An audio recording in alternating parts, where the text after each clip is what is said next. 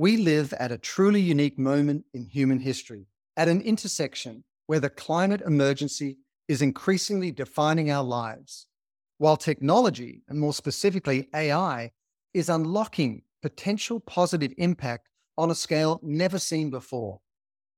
So, what does the future hold for us and our children? How will technology help us show up more responsibly to people and the planet? And what does that look like in practical terms so that our individual efforts compound in ways that will course correct our future? The stakes couldn't be higher. So let's dig in and find out. From We First and Goal 17 Media, welcome to Lead with We. I'm Simon Mainwaring, and each week I talk with purposeful business and thought leaders about the revolutionary mindsets and methods you can use to build your bottom line and a better future for all of us. Today I'm joined by Faith Taylor, Global Sustainability and ESG Officer at Kyndryl, the world's largest provider of IT infrastructure services, serving thousands of enterprise customers in more than 60 countries with a goal of powering human progress through strong, purpose driven practices that deliver value reliably and consistently to employees, customers, stakeholders, and communities. And we'll discuss how IT infrastructure and AI can address your sustainability ambitions in ways that will serve your business, and how the power of collaboration and the ripple effect it creates can ensure we address the climate crisis in time for all of our futures. So, Faith, welcome to Lead with We. Thanks for having me. Now, Faith, I've got to ask you first. Kyndryl is probably one of the most important, influential, impactful companies in the world, but many may not know about it. In fact, it's the world's largest IT infrastructure services provider. So help us understand what Kyndryl is and also explain what an IT infrastructure services provider is and does. Sure. So we spun off from IBM in November 21, which is interesting. And we have approximately 18 billion in sales and over 80,000 people. In doing that, of course, we are an IT infrastructure company where we have over 240 data centers in over 60 countries. And then we have what we call business practices everything from migrating companies to the cloud to 5G network to digitizing the workplace to also providing cybersecurity and resiliency and AI analytics. So we're not only the largest IT infrastructure company in the world, but we provide IT services at scale. We have thousands of customers and over 70% of the Fortune 100. Wow, that's amazing. I mean, those services, you know, obviously the cloud, we all know about it's in the vernacular these days of business so clearly. And we all know that all of our data is being uploaded and it's been serviced by these centers. The advisory service or managed services that you provide, what does that involve? What does Kyndryl do there? In terms of managed services, we help our customers in terms of optimizing or modernizing their infrastructure. And infrastructure can be everything from a data center to your manufacturing processes to even certain areas of your business, whether it is how you're communicating, how you're transporting. And so, in that managed services, we offer those types of offerings. And I talked about the business practices according to what you need. What's great about us is that we work with a variety of leaders in the industry to offer solutions. So, as a managed service, we may work with Google or AWS or even Microsoft to help you migrate to the cloud or we may leverage Intel in terms of optimizing and modernizing your technology in your data centers. So we work with, as a managed service, we work with partners to develop solutions that are customized for our clients. And, you know, as one of the largest companies in the world yourselves, but then working with so many of the largest companies in the world, there's a huge opportunity to be exceptionally responsible yourself, but also through the power of data and the cloud to help so many other companies be more responsible to our future. So it's fascinating to sort of dig into this with you. And before we do that, I want to ask a question because at We First, we do a lot of naming projects and things like that for companies. what does Kyndryl mean? K Y N D R Y L. It's fascinating when I was starting to dig into it. Kyndryl. Well, kin is all about kinship, right? right? And that's all around partnerships. Drill is the tentacles and how we work across industries and can scale. So when you put Ken drill together, you get an IT infrastructure company that is leveraging our networks and being able to scale. It's based around our values, right? And the values in terms of valuing our people, we and in terms of valuing all of what it means to be Kyndryl. We actually use the word red and what that stands for, and we are Kyndryl Red, and that stands for being restless, devoted, and empathetic. Oh, right. Fantastic. I mean, the values are such a powerful way of codifying how you think and behave inside a company. So, you know, and sometimes people think these are just brand terms that sort of are nice to have, but not must haves, but they're so critical to any business. And I was fascinated by your journey to Kyndryl. I mean, your leadership roles in sustainability at Wyndham and then at Tesla and now at Kyndryl. What started this journey? I think, you know, for me, it was like 15 years ago and recognizing with the global economic meltdown that things were not okay and that we needed to show up differently through the lens of business and our role in the world. Where did it start with you? Well, I grew up in Seattle, Tacoma area, had a love for the environment, used to go camping. But what really started it was that when I was at Wyndham, I oversaw uh, new business development and was developing the new brand, Wyndham Hotels. I worked with the architect, Michael Graves, to develop this new prototype. And when we did that, we noticed that the lifestyle of health and sustainability was a huge growing segment. And when we developed the new hotel prototypes, whether it was the bedroom concept, that when you walk into the lobby, the food that we're offering, we were adding in these sustainable elements, making right. it green. What was interesting is that during that time, the film came out, Inconvenient Truth from Al Gore. And my son said, Mom and dad came home one day and said, You have to go see this movie. Now, at that time, he was very young, and I was like, What is he talking about? But we went that weekend and saw it. And when I saw it, it clicked. Right. Because it said climate change is going to be a strategic issue around the world. Right. And when I saw what was happening with the product hotel that I was developing, I understood that at that time, which was oh, almost 20 years ago, that this was going to be very important to our company. So when we developed that prototype, it actually did very well. We had a 200% increase in sales associated with that. And I had a chance to talk with our chairman, who was very happy with the prototype that we developed and the concept. And I had a chance to tell him, you need to go see this movie. Right. that he was like, What? Go see wow. that movie. I said, This is going to be strategic for the company. Right. I said, It's going to be so important that you're going to need a focus in this area. So the funny thing is that he came back to me about two months later and said, Why don't you start that? No money with your existing position. And I said, You know what? I took the challenge. And a year later, I came back to him with a strategic plan and started it. Two things I take away from that. One, everyone can make a difference. Your son made a difference simply by being better informed in and around the issue. And who would have thought it would have triggered a career change for you?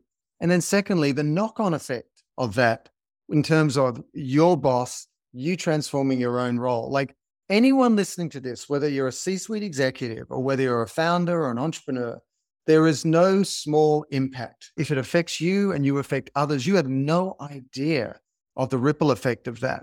And I know the built environment, construction and manufacturing is one of those areas that has so much room to grow. And I know that one of your heroes is Ray Anderson. What did you take away from Ray's work and the leadership example of Interface? What would you share about that?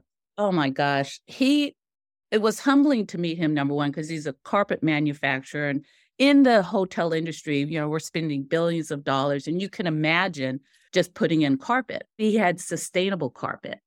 I said, you know what? That's, you know, I was working on the supply chain. So we wanted to involve and purchase that type of a product, right? And I actually had a chance to go to Georgia and go to his manufacturing facility to see it. And when I was there and I met him and we went to the coffee shop, he talked to me about the concept. And this was back in the 2008 of Mission Zero. Right. Mission Zero. And I was like, what are you talking about?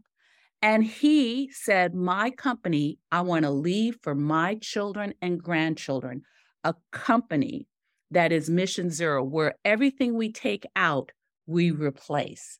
And he went on that journey and explained to me where they're getting their carpet from recycled content, where they were recycling 100%, where they were using renewable energy to actually manufacture. And he talked me through it. That actually inspired me to say, at that time, I was like, oh, we're going to be only 10% down. And I went back and said, we can be at least 50% down. The leadership in my prior company was like, you're crazy, Faith. We're not going to get to mission zero, right? And I said, okay, well, let's go for that 50% goal. And we did. And we got just about at 48% before I had to leave. But to me, that was vision. And vision is leadership in this space. Absolutely. I really see that analogy of a wave playing out more clearly today than ever. That if you're at the front of the wave and you have that vision and you're being your own counsel and sort of steward of how you're showing up, you're going to get pushed further forward. But the longer you leave it, the greater the risk that you're going to slide off the back. And I, I have to ask you, speaking of leading companies, I mean, you then went on to Tesla, and it's this iconic mercurial company. You were leading ESG there.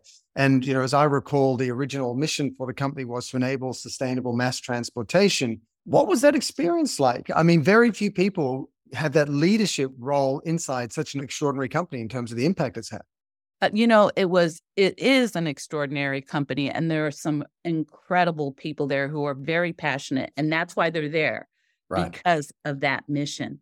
The opportunity was actually to help them, to be honest with you, start to understand what their scopes were. They had developed the product, but there was there's a lot of frameworks and systems that we use to track, measure, and report.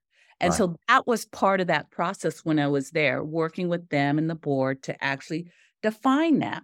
And the other key area was around doing a materiality assessment, understanding what were the most material things for the company.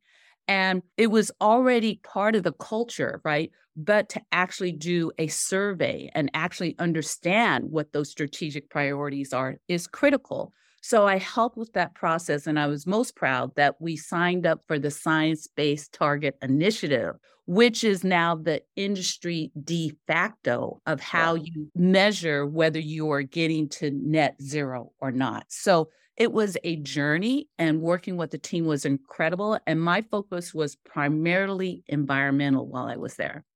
And you know what I take away from both those sort of different chapters in your journey is one, whatever your industry, it is a platform for impact. With Wyndham, it was building out Wyndham hotels. You know, it doesn't matter what the tool of your trade is, you can have an impact through that lens. And then, secondly, you know, through Tesla, that you need the data and more so the science based targets to not only demonstrate your impact, but hold yourself accountable as we answer the sort of mandate of our future, which is to show up differently. And I mean, I can see the through line then through to where you are now because you know you're at the world's largest IT infrastructure company, and and with that comes a lot of responsibility, both in terms of how you show up, but also how you empower others to be sustainable.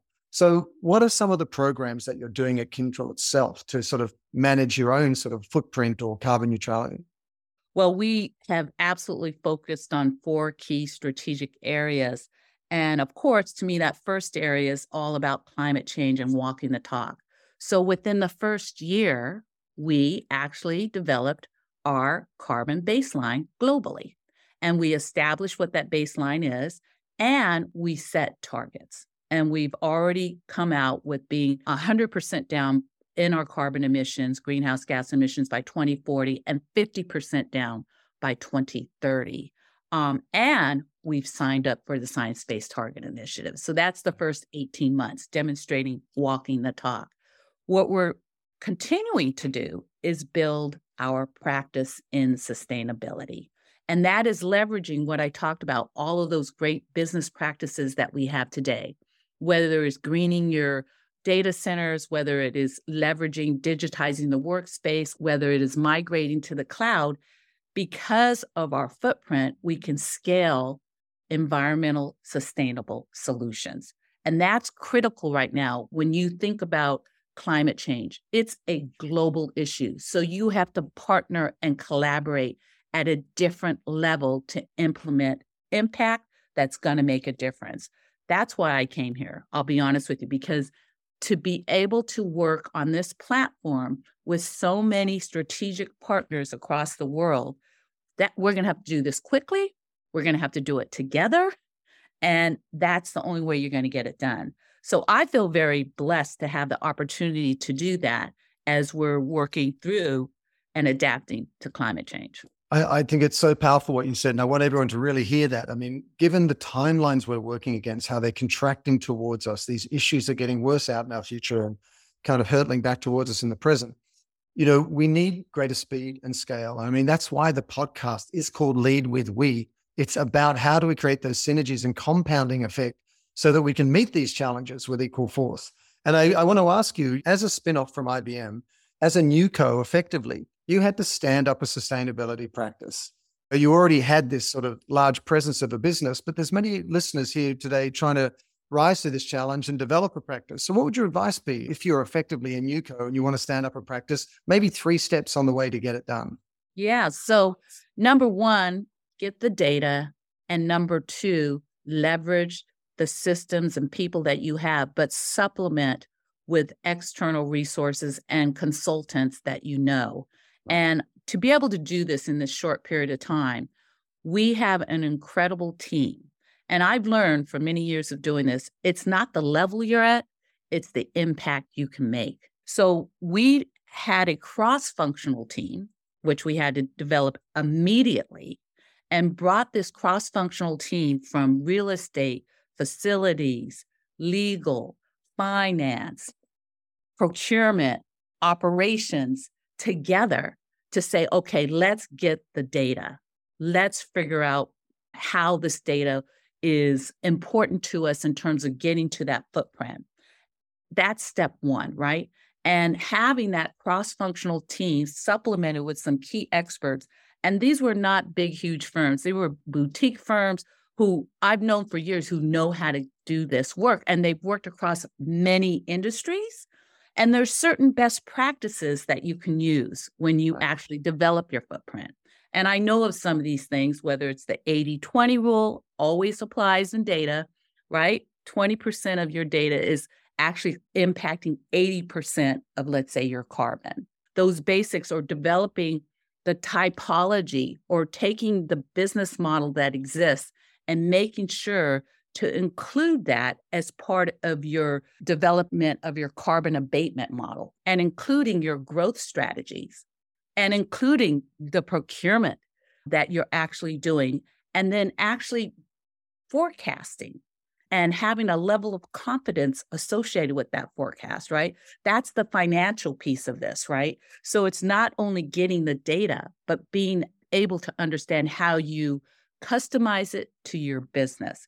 And that was some of the things that we did very quickly as a team, but it included some very passionate people, very smart people coming together and pulling that together so that we could, as a company, establish what we believe to be industry standards that we should be measuring ourselves against. That idea of measuring yourself by your own standards and setting those standards is so important. I mean, I think technology companies, IT companies have an outsized role in our lives now. I mean, we are so dependent on them in so many ways through the lens of our personal lives and businesses.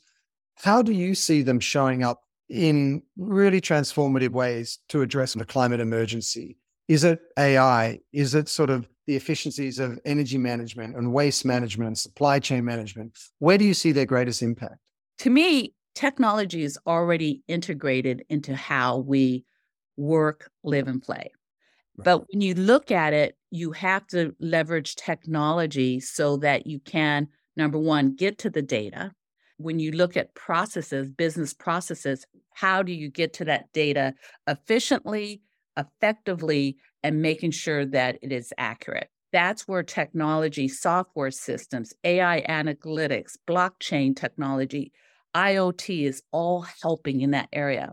Once you get the data, you need to have the intelligence to be able to say, where are those points where we can reduce effectively? It's not all technology. Some of it is absolutely behavioral. And you have to know how we're using the technology when you can turn it off, right? So when people are not in the room, just turn off the lights. When production or manufacturing is at peak loads, and maybe you don't run that load during the day when it's right. most expensive and is using more energy, maybe you do it at night. Mm-hmm. This is where it can help you with processes. And then it's actually different types of technology that you can use to actually report, record, and then actually understand what's working and what's not. And I'm very much simplifying this, but in my mind, technology is the enabler. And when you look at what they're saying, green technology is expected to grow to $75 billion by 2030. And that's everything from consulting services, managed services to the technology. And I haven't even talked about clean energy, renewable sources. It's transforming how we work, live, and play today. And that's, I'm very hopeful that this is also the solution for climate change. But the challenge also is around how much the technology uses in terms of energy as well.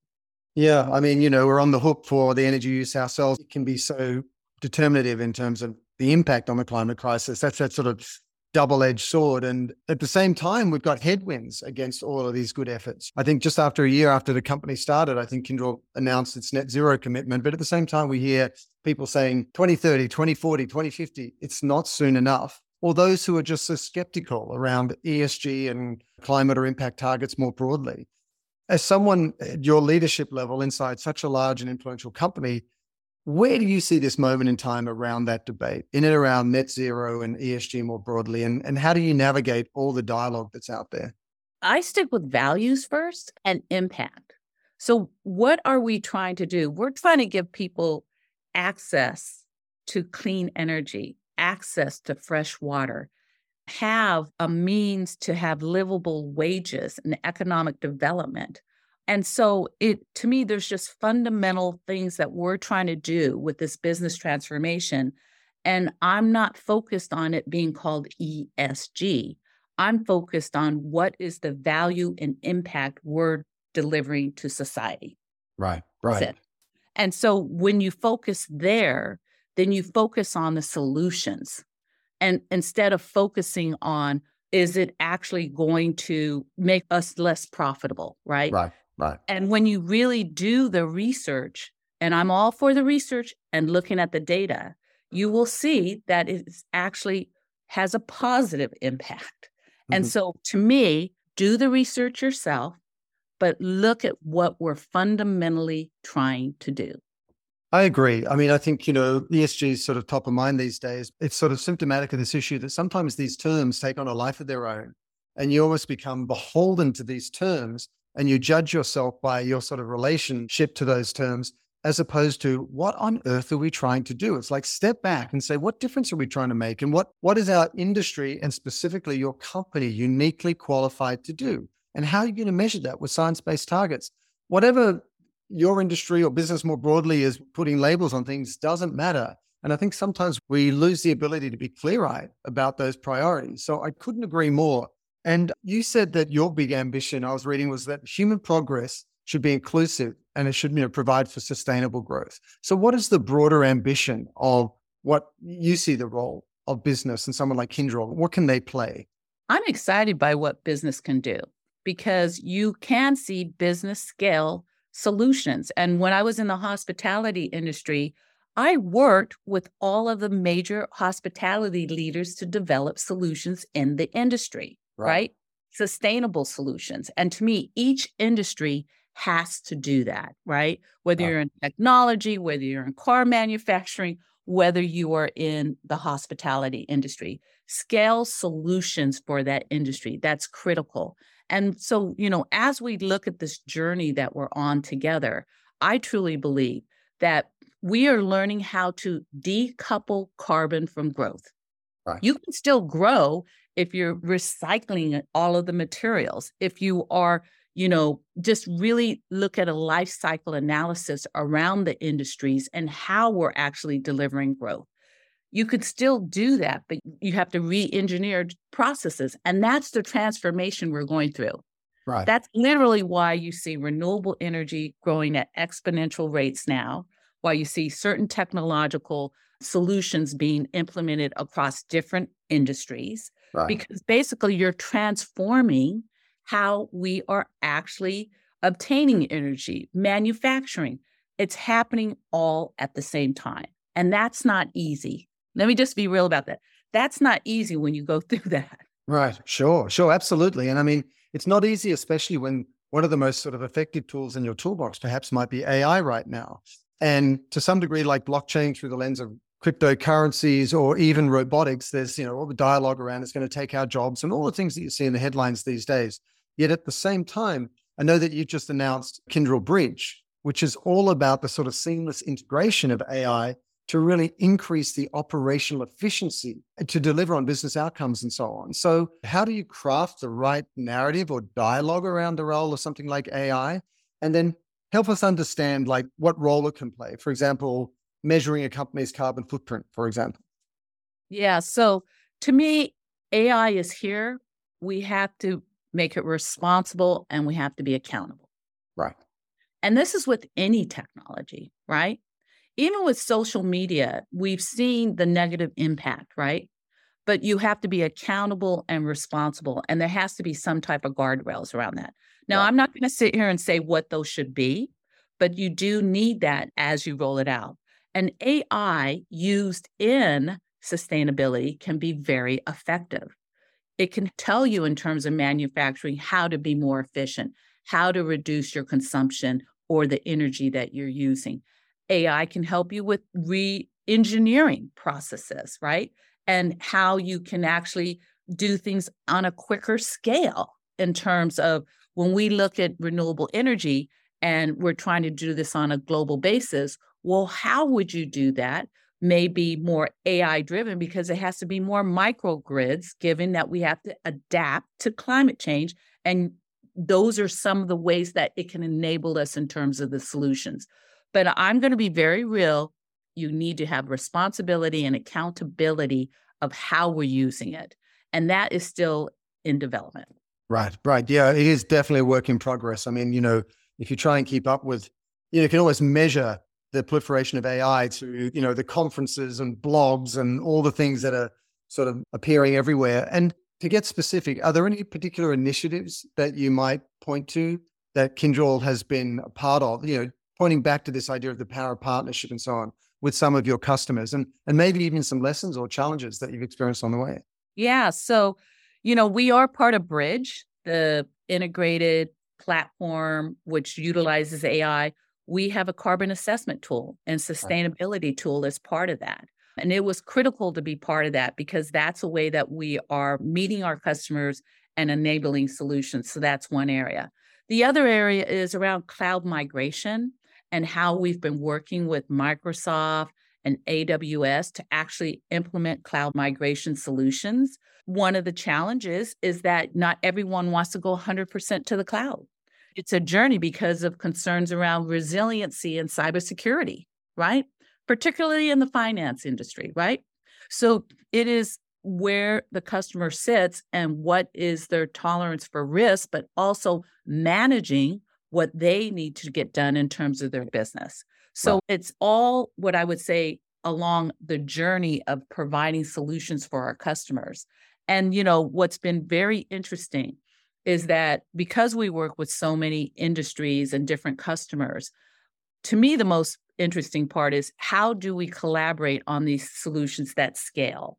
And I'm excited by some of the partnerships that we have in terms of being able to develop solutions that can scale, whether it's with Intel or some newer, smaller companies called Texture that allows you to actually measure the footprint using different technologies. So we're looking at not only what I call younger companies, but established companies in terms of rolling out solutions. But that takes time, right? Yeah, yeah. You, you need to have proof of concepts. You don't just go out there and say, oh, we have the solution. You need to say, okay, this is where it was before we implemented this solution, and this is where you're at after. And yes, you did reduce your carbon, you did improve your profitability. You need to prove the concept out, and that takes time. Help us understand, you know, whether you're a high growth company or one of the largest companies in the world, whatever your industry, how do you throttle between the demands of the present and the expectations from all stakeholders, not just consumers and customers or the media, but investors and employees, between operating your business, making a profit with all the uncertainty and headwinds out there, and then also the expectations of how quickly technology is transforming our future and how to integrate that. At the same time, you've got to develop proof of concept. Like just as a human being, fleshware, sitting there in charge of a company, how do you manage that in your head? What's the mindset? Well, I meditate. As do I. I and I'm like, I'm, God I'm knows we need to these to, days. Yeah. Yeah. You you got to stay balanced. Yeah.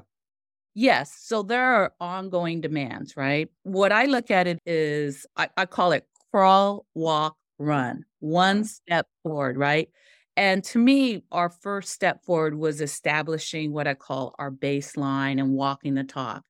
As we're developing the solutions and meeting customers' demands, we've always been building with the end in mind. So I understand that as we're developing this program, what is the end requirements by shareholders, by investors, by regulators. Right. And we've been building this program, I'm looking at that and saying that's where we're going. And as we develop the program, we communicate, honestly communicate where we're at. Yeah. And what I found over the years is that if you say, this is where we're at, we're not there yet, you know, we're only in year two, this is where we're going, and they you credibly show progress, then they'll come with you. So you don't have to do absolutely everything today. You have a roadmap, you have a vision, and you execute quarter by quarter and you make the progress, right?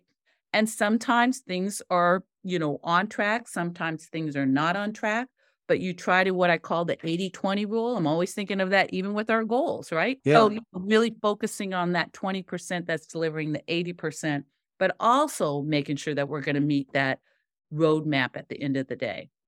And, you know, inherent in all of this is the tension in and around the concept of growth. We used to think that the planet had infinite resources, that we could go up and to the right in terms of growth forever. And we now know that is not the case. So, how do we decouple, so, for example, carbon from growth? How do we have a responsible mindset so that we are sustainable and are committed? We have our ESG commitments at the same time as we deliver on shareholder expectations. How do you navigate that that tension? So I think you look at your business model and understand what levers you can pull at what time, right? right and you look at the resources and you say, what resources can we use today versus those that we can use tomorrow? So you're looking at resources, you're looking at what levers you can pull, whether it's your business model, efficiency, renewable energy, behavioral changes through education training. And you look across and start to say, how can I help us as we're growing to also meet our objectives, right? It's a balance. It's a balance. Sometimes you will do more this year, and next year you'll do more of another tactic or strategy. And I'm not going into the base, you know, because it really is different. It's customized by company. But when you're on this journey of decoupling yourself from growth, you have to look at mm-hmm. the sources of how you're getting your energy, how you're getting your materials, where you're fundamentally can change in terms of your procurement strategies. And what I see is that the companies that are on this journey are going to their own suppliers and saying, you have to do this well. And there becomes this ripple effect. Right. And I'm seeing this across the world, right? So those companies that have said, I'm committed to net zero, they go to their supply chain and say, What's your commitment to net zero? They go to their supply chain. So mm-hmm. I'm seeing this ripple effect of changing the business model. And that's one ripple effect. The other ripple effect is regulatory, right? So in Europe, they have what they call the Corporate Social Responsibility Directive that requires company to report on this and where you are in this net zero journey. So that's regulatory, right? Yeah. And then, of course, you have your investors who are saying, we're tracking companies that do this well. So, what are you doing and demonstrating that you have and are going to meet your net zero commitment? So, I see when I talked about the market transforming, it's happening. And I love that because, I mean, whether it's your son to you, or whether it's, you know, Kyndryl to its customers, or whether it's CSRD in Europe and its effect from a regulatory point of view, any one company or a corporate office's efforts are exponential through the power of this ripple effect. So rather than sit there and wring our hands when we look at the headlines every day, we've got to recognize that the small actions we make have outsized impact if we allow that to be the case. And you've had a unique position in these three major companies over the last several years.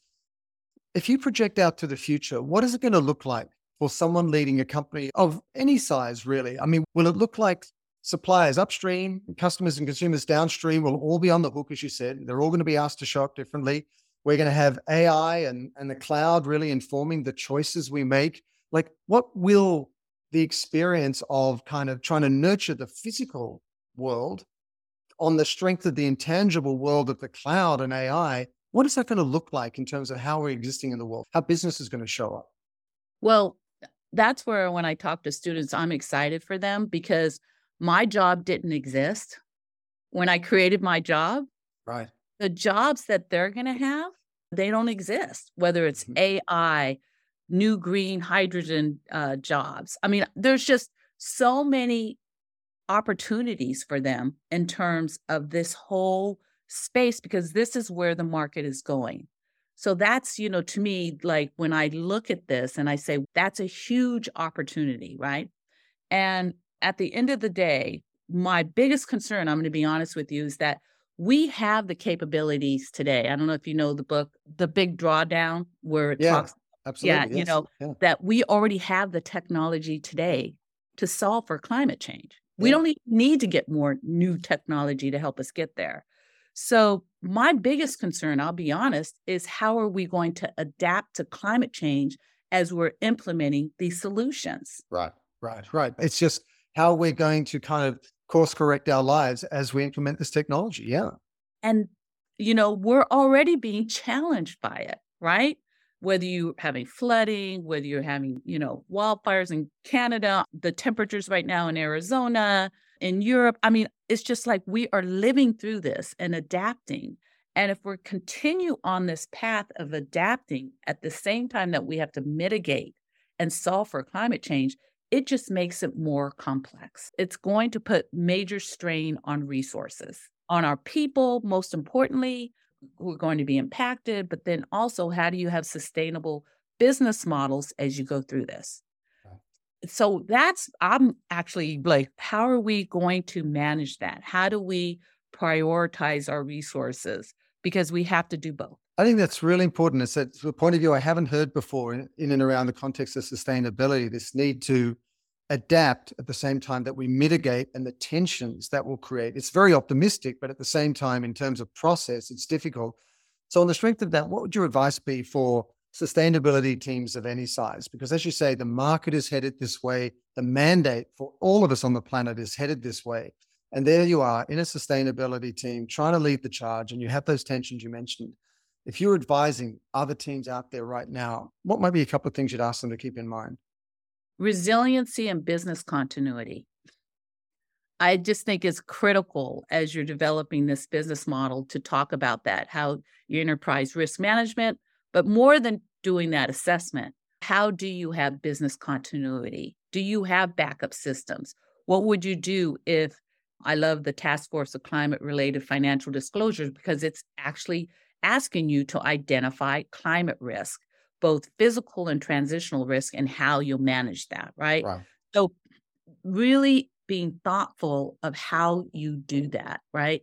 And then being able to also think about the people in your organization and what would you do if this actually happened you know and i've been having these interesting conversations around this and the challenges in certain parts of the world if you have businesses globally, certain parts of the world are even more negatively impacted than we are, right? Sure. Because we have more infrastructure and resources than other parts of the world. So, and where your assets are located. So, it really is as you're looking at this entire strategy, you're also thinking about that. And I'm like, how much more can you add to your plate?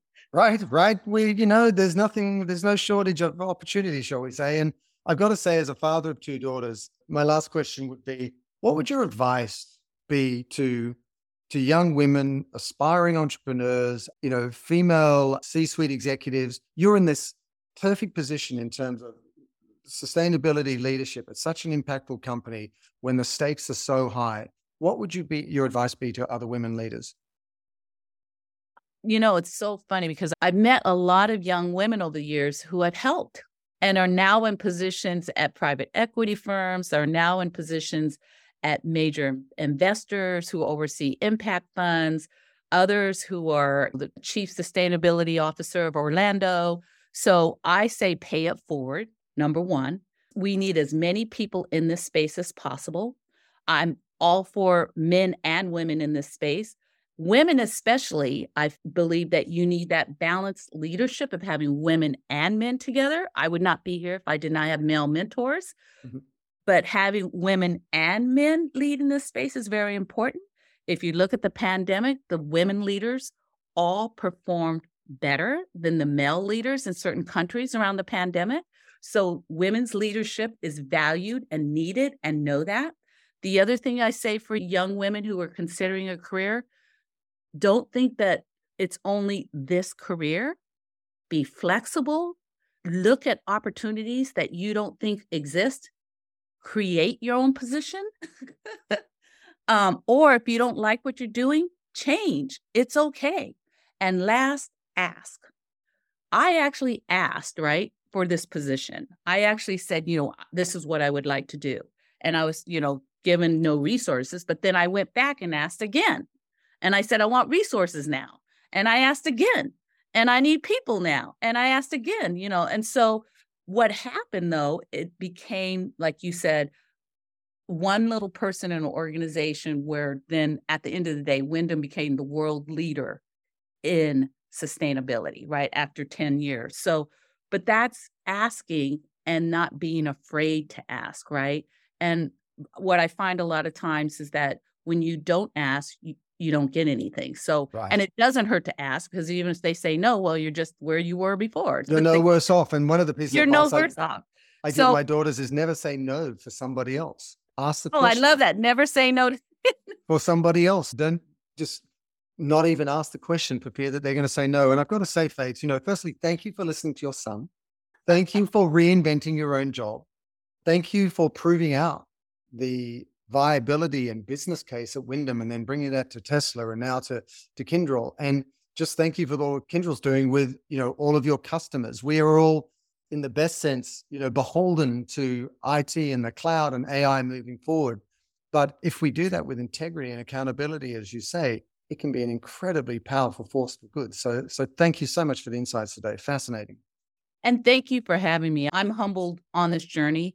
I'm asking as many people join do what you can in your sphere of influence because everything does count.